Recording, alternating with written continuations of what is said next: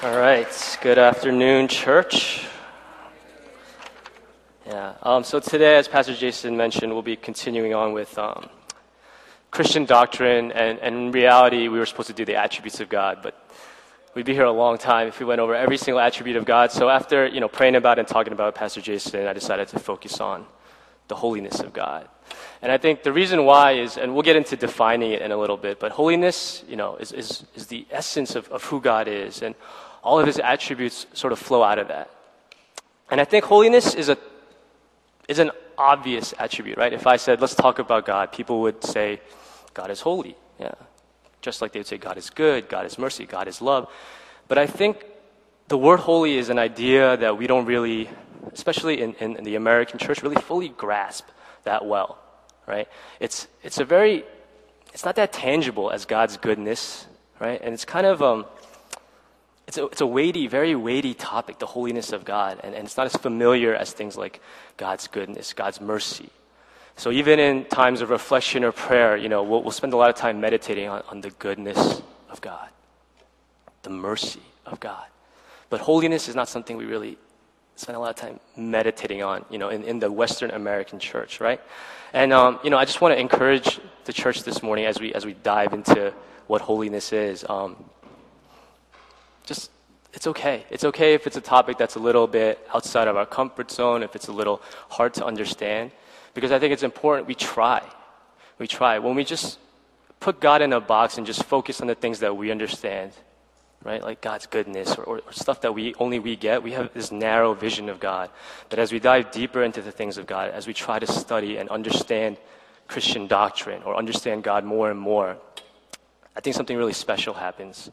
Okay, and I think we get a bigger picture of who this enormous God is, this God of not just NCFC Germantown, this God of not just individuals here, but the God of the entire universe, right?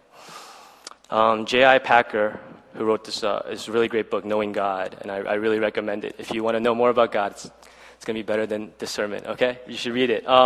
This is what he writes. He said, "Would you lose your sorrow? Would you drown your cares? Then go, plunge yourself in the Godhead's deepest sea. Be lost in his immensity, and you shall come forth as from a couch of rest, refreshed and invigorated. I know nothing which can so comfort the soul, so calm the swelling billows of sorrow and grief, so speak peace to the winds of trial, as a devout musing upon the subject of the Godhead." Okay? And what he's saying there is, when you really, really go deep into understanding who God is, when you really, really go deep and put your perspective on this enormous God, everything else gets so much smaller. Everything else gets so much smaller. Okay? And again, with ideas like goodness, I think it's easy for us to focus on things like that. And I'm not trying to dismiss the goodness of God, right? But it's because goodness is a concept we easily understand, right? Like there's goodness in us, there's goodness around us, so we feel like if we extrapolate that a million billion times, that's the goodness of God. We get it. It's familiar. It's personal almost, right? But holiness, it's so unfamiliar to us because on a personal level, it doesn't really hit the same way, right? Like if I asked you guys, are you guys holy?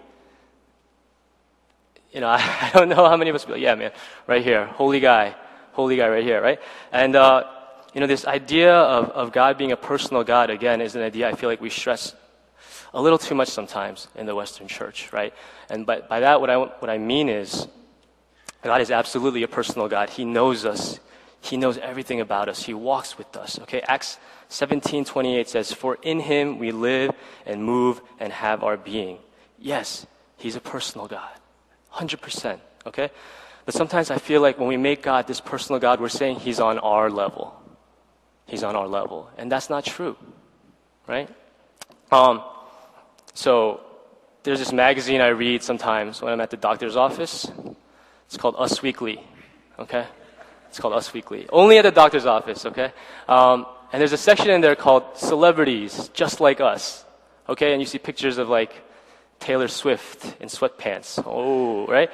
You see a picture of like Zac Efron buying groceries. Like, oh my gosh, that's crazy, right? Like Tom Cruise driving, like picking his nose while he's driving or something like that, okay? And the whole idea behind it is to say, oh my gosh, these celebrities who are on this pedestal, they're just like us, as if they're deities, which obviously they're not, okay?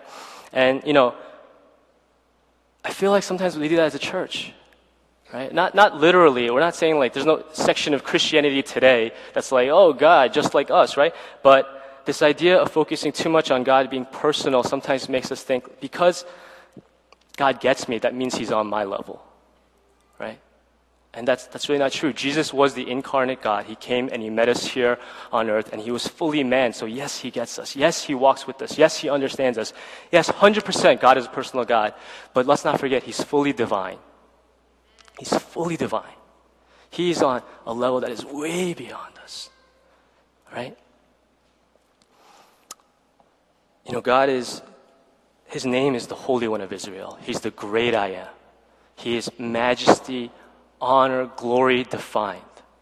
That is not on our level, okay? That's not on our level. Moses and the Israelites in Exodus 15:11, they sang a song of worship to God, okay? And they said, who among the gods is like you, O Lord? Who is like you, majestic in holiness, awesome in glory, working wonders? And they sang this to the Lord after God had freed them from Egypt. And they sang this because there's nobody like this God. This God has just proved that all the idols, all the false gods of the world, they're fake, they're nonsense before this one true God who split the sea, who brought the plagues, who freed this people from years and years and years of slavery. There's nobody like this God. And that's what holiness is. Holiness says there's nobody like God. It's an utter, total uniqueness, okay? And in fact, sometimes we define holiness as being set apart, right? And there's nobody like God. Nobody like God. His holiness is unique to him, and it's because it's who he is. It's the essence of God. It's not what he is, it's who he is, okay? And all of his attributes in their perfection and greatness and worth are so distinct and so separate that it's culminated in God's holiness, okay? And so to get a better understanding of that, let's turn to today's passage. It's going to be in Isaiah chapter 6, okay? And I think this is a really great example of the holiness of God, as we can see in the Bible. And, you know, as we're turning there, to give a little bit of background, you know, Isaiah, he is a prophet in the Old Testament, in the kingdom of Judah, okay? So he lived around 8th to 7th century BC, okay, very, very long time ago. And in this chapter, he's describing a vision he has where he sees the Lord, okay? He sees the Lord. So Isaiah chapter 6, verse 1. In the year that King Uzziah died, I saw the Lord, high and exalted, seated on a throne, and the train of his robe filled the temple. Above him were seraphim, that's a type of angel, each with 6 wings. With 2 wings, they covered their faces. With 2, they covered their feet. And with 2, they were flying. And they were calling to one another, Holy, holy, holy is the Lord Almighty. The whole earth is full of his glory. At the sound of their voices, the doorposts and thresholds shook, and the temple was filled with smoke. Woe to me, I cried. I am ruined, for I am a man of unclean lips, and I live among a people of unclean lips, and my eyes have seen the King, the Lord Almighty. Okay? This is the picture of the holiness of God. You know, I mentioned before, we define holiness sometimes as being set apart, and that's because the root meaning of the Hebrew word for holy actually means to cut or to separate, okay? And we understand holiness best when we see it in comparison to other things that are not as holy, okay? John Piper, this is what he says about holiness. Holiness is God's quality of perfection that cannot be improved upon, that cannot be imitated, that is incomparable, that determines all that he is and is determined by nothing from outside of him. It signifies his infinite worth, his intrinsic infinite worth, his intrinsic infinite value. Okay? So that's kind of a hard definition to follow. So let me give you an example. We can only understand the value of things when we have something to compare it to. Right? If you've grown up and all you've driven your whole life are Lamborghinis, you're not going to know that a Lamborghini... I'm not a car guy, so I don't know anything about cars, but you're not going to know that Lamborghini is a nice car, right? Until you drive a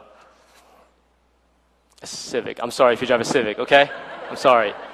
but it's not a Lamborghini, okay? I'm not a car guy, but I know that, right?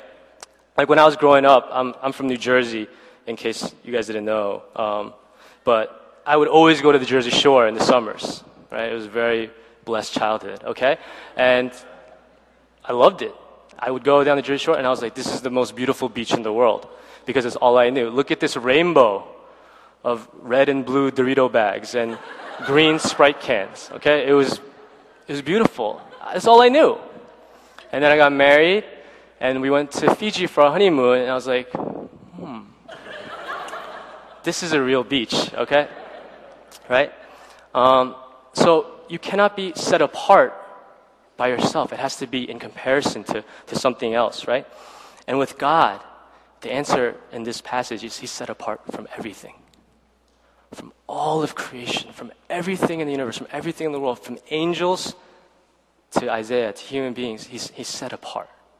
Okay, and let's see how they react to his holiness. Okay, and so the first thing we're going to look at is how the angels react, right? And the angels, in verse 2, it says, above him were seraphim, each with 6 wings. With 2 wings, they covered their faces. They covered their faces because they cannot even look upon this God whose holiness is just blasting them, okay? They can't even look upon him. There's a passage in Exodus 33, and you don't have to turn there. I think it might come up there. But it's a scene when Moses is talking with God, right? And this is what Moses says. Moses said, now, show me your glory. He's talking to God. Show me your glory. And the Lord said, I will cause all my goodness to pass in front of you. I will proclaim my name, the Lord, in your presence. I will have mercy on whom I will have mercy, and I will have compassion on whom I have compassion. But, he said, you cannot see my face, for no one may see me and live. Okay? No one may see me and live. Even these angels are covering their face before God. They can't make eye-to-eye contact with him, right? God says, there's no way you'll be able to see me. You'll be destroyed because my holiness is so, so great. Another thing the angels do, they're flying. They're flying and they're covering their feet, okay? And it's reminiscent of the scene where, again, Moses meets God for the first time. If you know your Bible a little bit, Moses meets God for the first time in a burning bush. And the voice of God says, take off your feet. This is holy ground, right? And even the angels cannot touch the ground. God's holiness is so holy that it makes even the place where he stands holy. Okay? That's how holy he is. So they cover their feet and they're flying in the air. And lastly, what we see here, verse 3, holy, holy, holy is the Lord Almighty. The whole earth is full of his glory. That's all they say to each other. There's no like, hey, how you doing, Bob? I'm good. You know, how are you? You know, when's your shift over? Right? Like, this is all they say. Holy, holy, holy is the Lord God Almighty. That's all they can say. Because that's the awe of being in the presence of God. When, I had my first son, I'm in the delivery room with the wife, because that's what a good husband's supposed to do, right? And they hand you this baby, okay? And baby's not as clean as you would believe it to be, okay? Let me just put that out there, right? But I'm holding it and I'm like, the only thing I can say over and over is like, oh my gosh. Like in my head, that's all I could say. Like, this is mine. Like this is my son, That moment, that's all I could say. There was no other emotion, nothing. I was just obliterated. I was ruined by anything else other than my son right there in that moment, right? And it's like that every moment before the Lord. They're just overcome by God's glory, by his holiness. Holy, holy, holy is the Lord God Almighty. The earth is filled with his glory. And even the repetition of holiness is important, okay? Because you got to understand something. When they repeat something in the Bible, it's important. Because a long time ago, when they handwrite everything, okay? So writing it over and over, it means something, right? It's supposed to signify importance. That's why if you read the Bible and you see Jesus saying, truly, truly, I say to you, it means what I'm saying is really, really true. And here, they repeat it 3 times, holy, holy, holy, right? To imply it's not just the 2nd degree, it's not the 3rd degree, it's an infinite degree of the holiness of God, okay? God, you know, even where he dwells, like everything about God is holy. And the Jewish temple, the most inner room was called the Holy of Holies, where the presence of God was supposed to dwell. His name was so holy that when they wrote his name in the Bible, they wouldn't even write the vowels. Like the name of the Lord was Yahweh, YAHWEH, okay? And they would take out the A and E. That's how holy the name of God was. And in fact, it said some scribes, when they would write his name, when they would write the Bible, they were copying it because that was their job, right? And when they got to the name of the Lord, they'd stop and pick up a different, probably not a pen, but you know, whatever they used. And then they'd switch back. That's how holy he is. So God is holy. All of his other attributes, it comes out of that. He's holy in his mercy. He's holy in his goodness. He's holy in his justice. He's holy in his love. Now that's in contrast to the angels, okay? The angels. But to human beings, I think again, we see how set apart, how high God is from us when we look at Isaiah. Let's read verse 5 again, okay? Woe to me, I cried, I am ruined. For I am a man of unclean lips, and I live among a people of unclean lips, and my eyes have seen the King, the Lord Almighty. Instantly, that's Isaiah's reaction. It's repentance. It's confession. You know, there's a lot of stuff going on in this scene, right? Isaiah describes it, says like, his train, the Lord's train is so big, it's filling up the room. Angels are flying everywhere. Like, that's crazy, okay? There's a lot of stuff going on. But yet, Isaiah only has eyes for one thing. That's God. And his instant reaction is just, God, you're so holy. Like, I'm so far from you. I'm so far. That's the only thing he says. He doesn't have, you know, God, I got questions for you. Like, a lot of us, we joke around, we say, you know, when I get to heaven, I got questions for God, right? I'm going to be like, you know, what's up with unicorns? Right? Where? Show me. Okay, right there. You know, why is that guy here? As if, like, we're going to dictate terms, be like, you know, God, pull up a chair. I got, you know, this is going to take some time. And here we see, it's not like that. Isaiah just is like, holiness is so big that he's just like, I'm a sinner. I'm a sinner, God. And you're so far above me. You're so far away. I'm ruined. I'm ruined. You know, Peter actually had a similar reaction when he encountered Jesus, right? And I just want to touch upon this story real quickly. So Luke chapter 5, verse 1 through 8. This is what it says. This is Jesus calling his first disciples. And it says, one day, as Jesus was standing by the lake of Gennesaret, the people were crowding around him and listening to the word of God. He saw at the water's edge two boats left there by the fishermen who were washing their nets. He got into one of the boats, the one belonging to Simon, okay, which is, that's Peter's name, Simon Peter, and asked him to put out a little from shore. Then he sat down and taught the people from the boat. When he had finished speaking, he said to Simon, put out into deep water and let down the nets for a catch. Simon answered, Master, we worked hard all night and haven't caught anything, but because you say so, I will let down the nets. And when they had done so, they caught such a large number of fish that their nets began to break. So they signaled their partners in the other boat to come and help them, and they came and filled both boats so full that they began to sink. When Simon Peter saw this, he fell at Jesus' knees and said, go away from me, Lord. I'm a sinful man. Right? So what's going on here? You know, I don't know if Peter is being sarcastic or not, but it says he's been fishing all night. He's a fisherman. He knows how to fish. That's his job, okay? And then Jesus says, you know, put out into deep water and let down the nets for a catch. And this is what Peter says, Master, we've worked hard all night and haven't caught anything, but because you say so, I will let down the nets. Okay? Because you, this carpenter comes and tells me, a fisherman, what to do, I'll do it. Okay, maybe he's being compliant, a reluctant compliance. Maybe he's just being sarcastic. Oh, sure, carpenter, I'll put down some nets for you. And then what happens? There's so many fish that it causes his boat to sink, another boat to sink, and Peter's instant reaction is just, I know who you are now. Get away from me. I'm a sinner. Get away from me. Right? Isaiah's reaction is the same. You know, it's hundreds of years earlier, but it's the same God.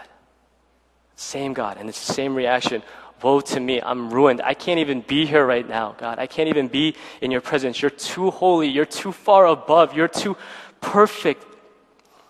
And the response of Peter, the response of Isaiah is just such a natural reaction to the holiness of God.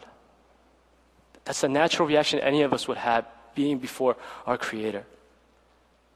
And this is what the holiness of God does. Since earlier we said it's the essence of God, when we see it, when we recognize it, we're starting to see who God is. We recognize who God is, and when we finally see and recognize who God is, and how far above us He is, how high He is, how far away from us He is, it's then that we see who we are. Right? You understand? It's like when I'm on a Ferris wheel. I'm scared of heights, okay? But I got young kids, so I have to ride on rides with them all the time, and it's the worst, okay? But I'll get on the Ferris wheel, and we get to the top, and I don't want to look, okay? Because if I look, then I know how high I am. It's that recognition of really how far you are from something when you actually can see, right? You know, when we talk about our identity, I think if I were to ask a lot of us in this room, who are you guys? Maybe some of us would say, I'm a Christian, I'm a son of God, I'm a daughter of God. Some of us would say, I'm a father, I'm a husband, I'm a son, I'm a daughter, I'm a student, you know, whatever it is, right? But at the end of the day, when everything is pulled away, okay, when the veneer is rubbed off and we stand before God, none of that matters. We don't get to bring a list of our accomplishments. We don't get to bring our bank accounts. We don't get to bring our families with us. We don't get to bring any excuses. It's just God and us totally exposed. That's it. And it's in light of who He is that we can finally recognize who we are.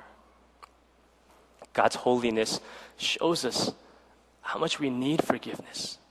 I don't care how wealthy you are, how charming you are, how much your life is put together, how horrible your life is. All that stuff doesn't matter. What matters is God's holiness. It shows us how much we need forgiveness. We don't need God just to fix our lives. That's not what we need. That's not why we're here. We need forgiveness. We need the gospel. And that's why, you know, when we see a glimpse of who God is, of who He really is, our only reaction is to fall on our knees, right? Like the story of Job, it's kind of a difficult book to read because it's poetic and it's old and there's all this weird language. But I love the story of Job because it's such a human story. It's like a modern day drama. Guy has everything. Beautiful family, ton of money, lots of cattle and sheep, you know, like everybody, right? And one day, it gets taken away. You know, his kids get caught up in some storm and die, and, you know, all of his money is taken away, and he's lying there, and he gets sick, and he's just like, oh, God, what's your problem, right? And I love how God responds. God doesn't respond by saying, well, this is why I did what I did. Well, Job, you know, this is part of the issue was your heart issue. And, you know, He doesn't do that. All He does is He responds by saying, who are you? Who are you? Were you there when I created everything? When I created Levi, who were you there? Who are you? And who am I? And those two simple questions is what causes Job to say, I get it. I get it. Job 42, chapter 42, verse 3, it says, Therefore, I have uttered what I did not understand, things too wonderful for me which I did not know. I had heard of you by the hearing of the ear, but now my eye sees you, and therefore I despise myself and repent in dust and ashes. And that's why it's so important that we have to know who God is and study, you know, Christian doctrine and try to get deeper into who God is, okay? Even the sermon series and everything we're talking about today, it's because we should want to know more about God. Because the more we know about God, the more it reveals about ourselves, right? And in reality, if we say that we truly love Him, right, we should want to know more about Him. Like, that's one of the reasons why, you know, as pastors, we emphasize reading the Word and prayer. Because if you really love God, you should spend all the time that you can with Him, right? You want to know everything about them. When I was pursuing my wife in college, man, I was borderline stalker, like straight up, okay? Like, I knew her entire schedule. Like, she had 8 a.m. class. I wasn't going to get up for that, right? But I knew she worked at the library at like 4 o'clock. So I'd like roll in, 4:15, be like, oh, hey, what are you doing here, right? you work here? I didn't know. Of course I knew, right? Like, you want to know everything about somebody when you love them. You want to know their hopes, their dreams, their fears, everything. Like, if we love God, we should want to know everything about Him. And the thing with Isaiah that I love in his repentance is, like, Isaiah is not just like some normal guy, right?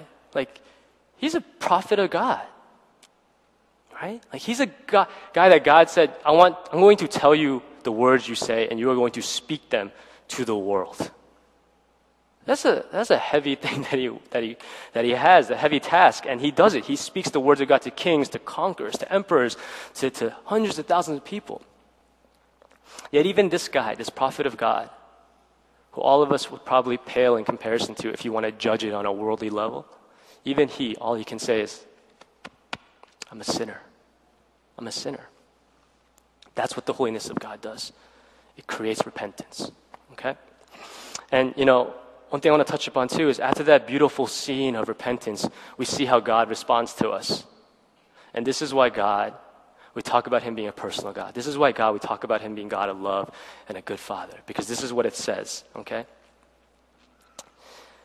Verse 6, then one of the seraphim, one of the angels, flew to me with a live coal in his hand, which he had taken with tongs from the altar. When he touched my mouth, he touched my mouth and said, see, this has touched your lips. Your guilt is taken away and your sin atoned for.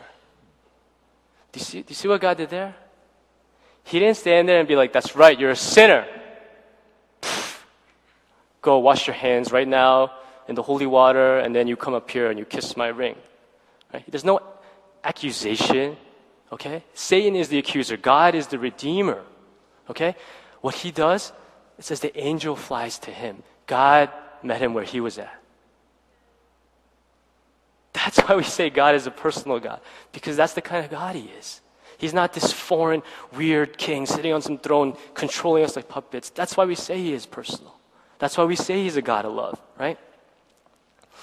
You know, the imagery of meeting us where we're at, it's like the story of the prodigal son, where he's coming home, and then you see the prodigal father come running for him.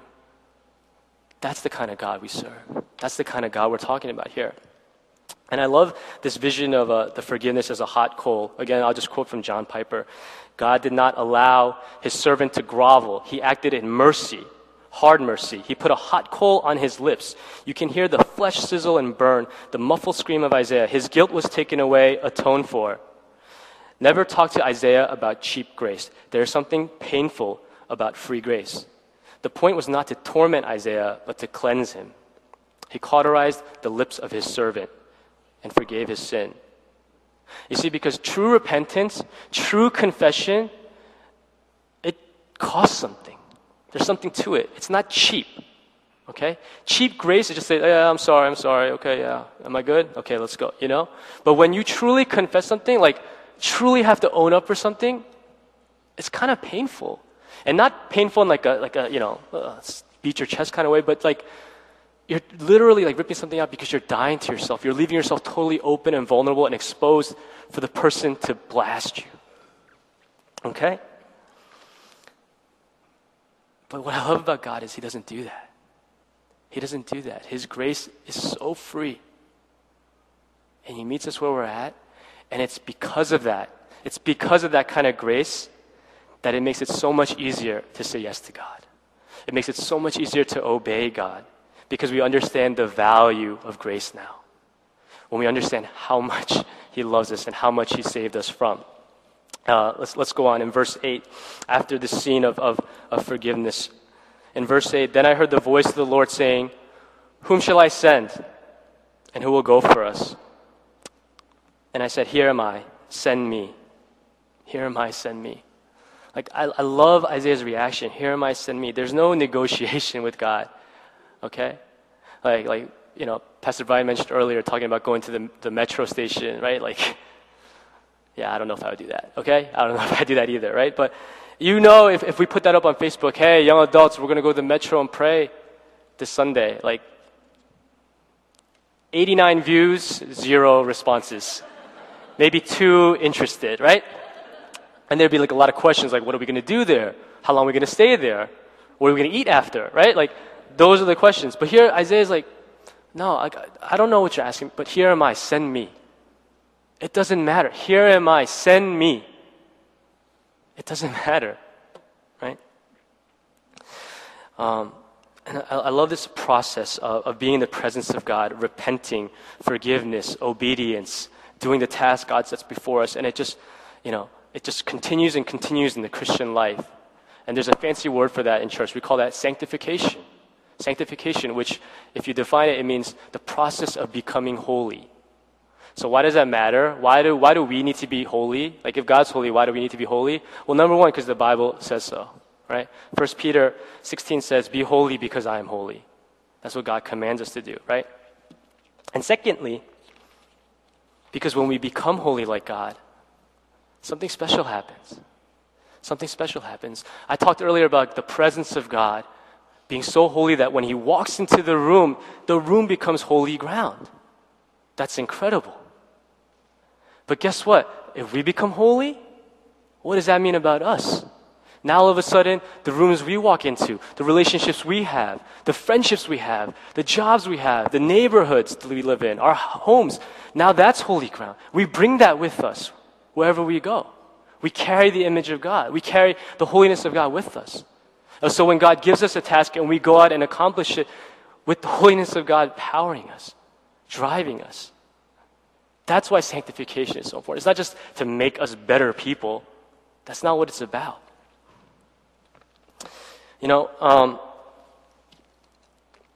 For me, when I think about holiness, like it's, again, like a lot of us, like I see the word, but it's like a weighty concept. And I know sometimes we joke around and be like, oh, this person's so holy, that person's so holy, right?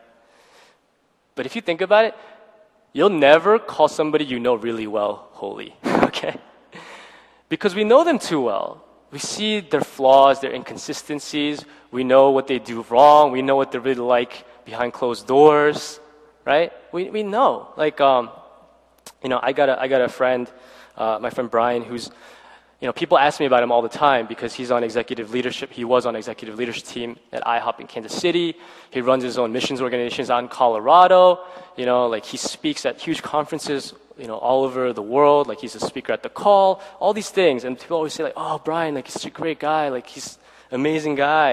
And I'm like, yeah, no, he's the best. I was best man at his wedding. He was best man at mine. He's my brother. I love him. But you don't really know him, man. You don't really know him like I do, right? Because, he's not going to listen to this, so it doesn't matter. But he's a great guy, okay? He's an amazing guy. He's a great family man. But I know him. I know him. You know what I mean? Like, up close, you see the flaws. You see things that are messed up. And we're all like that, right? Actually, I feel like art is like that as well, right? Like, you get up close to a painting, and you see it doesn't look that great. Like, the Mona Lisa, she got no eyebrows. You guys know that? You get up close, like, what am I looking at, right? Like, it's a mistake, okay? So, the thing is, that's with man-made things. That's with human beings. But with God, it's the total opposite. Here is Isaiah standing in the room with the Lord, and there's no imperfection. His perfectness is even more magnified. There's no flaws. There's no inconsistencies. It's just magnified greater and greater and greater. You think about it. Like, the closer you get to people, we'll say, like, oh, yeah, he's a good guy, but he's not that good. But ask any mature Christian, do they ever say that about God? Yeah, I got to know God a little bit better, and he's good, but he's not that good. Nobody says that. In fact, the more mature Christian you are, the more you know the Lord, the more in love with him you are. The more you'll just want to shout and yell about how good he is, how awesome he is, how majestic, how holy he is. The deeper you go, the more perfect you see how God is. I'm going to ask the worship team to come up here in a second. But, the holiness of God, that's definition is set apart. Like, we see that when we contrast God with everything else. And when Isaiah said, when he said, "Send me," as a response to God's holiness, here am I, send me. I pointed out earlier, he didn't know where God was sending him. He didn't ask. Okay, not right away. But it was only after he said yes to the Lord, he asked him, "What do you want me to say? What do you want me to tell him, God? Okay, and let me read to you what he says in verse 9. And I'm going to read it from the Message because it's a little bit easier to understand. And he said, listen hard, but you aren't going to get it. Look hard, but you won't catch on.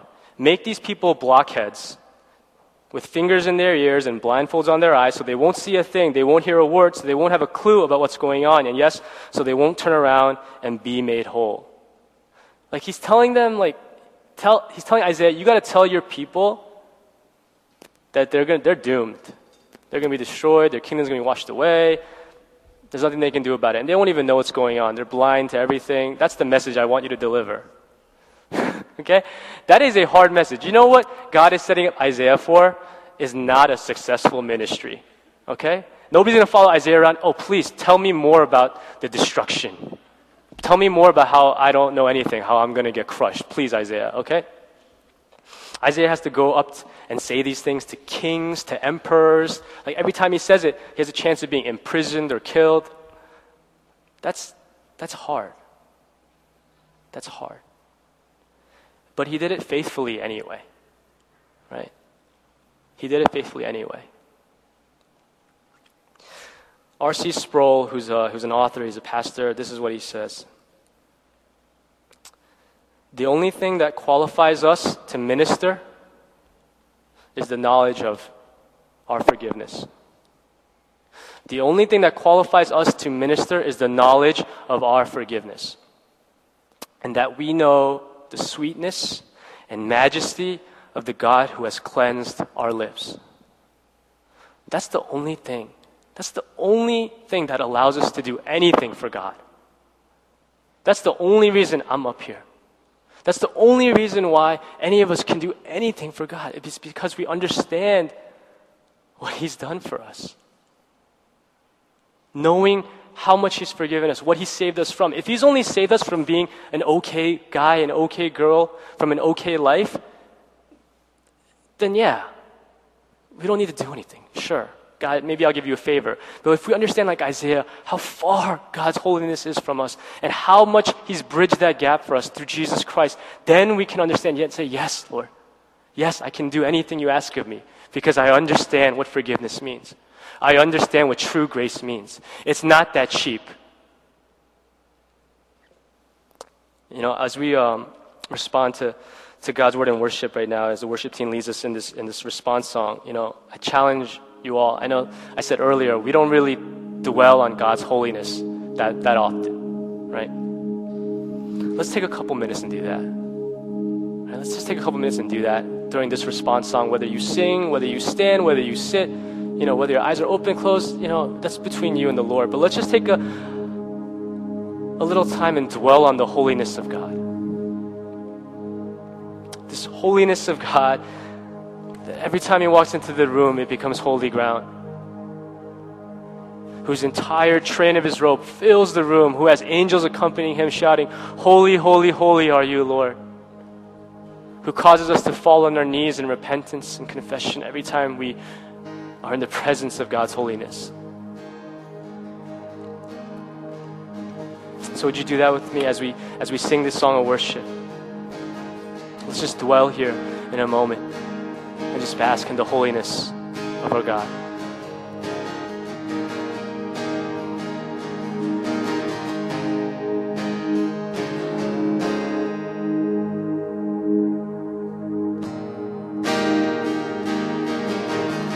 We stand and lift up our hands for the joy of the Lord is our strength. We bow down and worship Him now. How great, how awesome is He. Together we sing. Everyone sing, holy is the Lord God Almighty. The earth is filled with His glory. Holy is the Lord God Almighty. The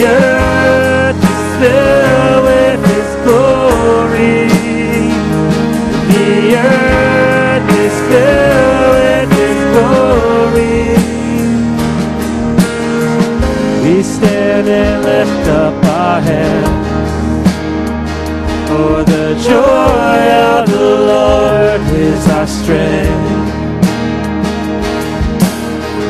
We bow down and worship Him now. How great, how awesome is He.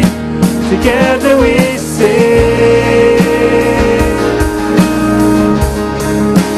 Everyone sing.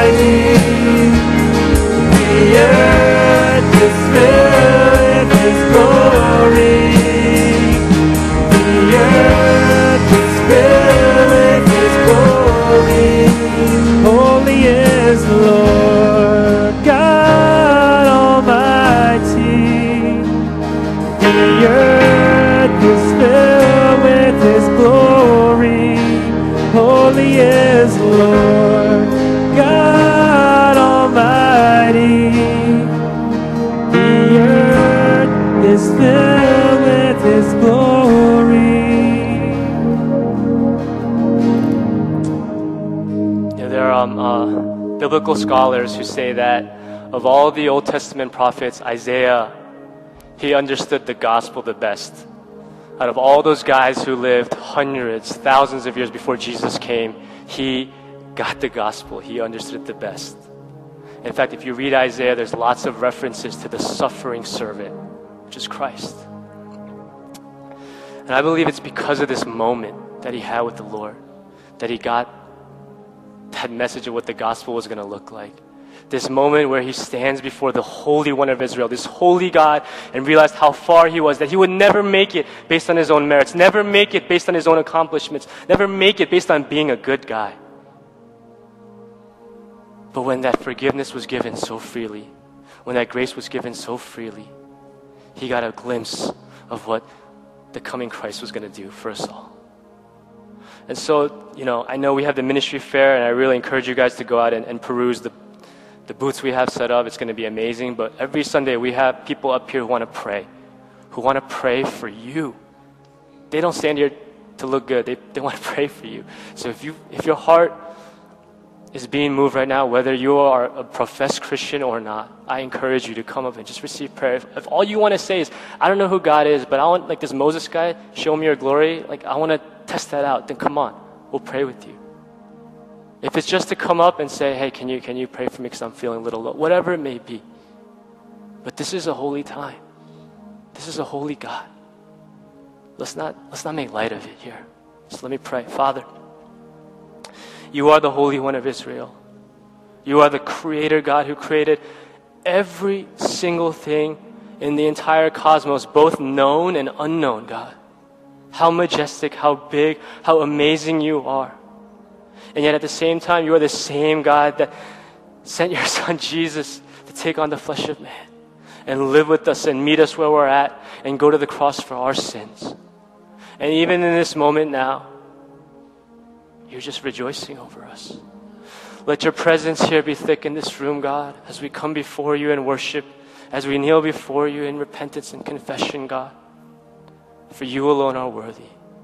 You alone are holy, God. There is no one like you, Lord.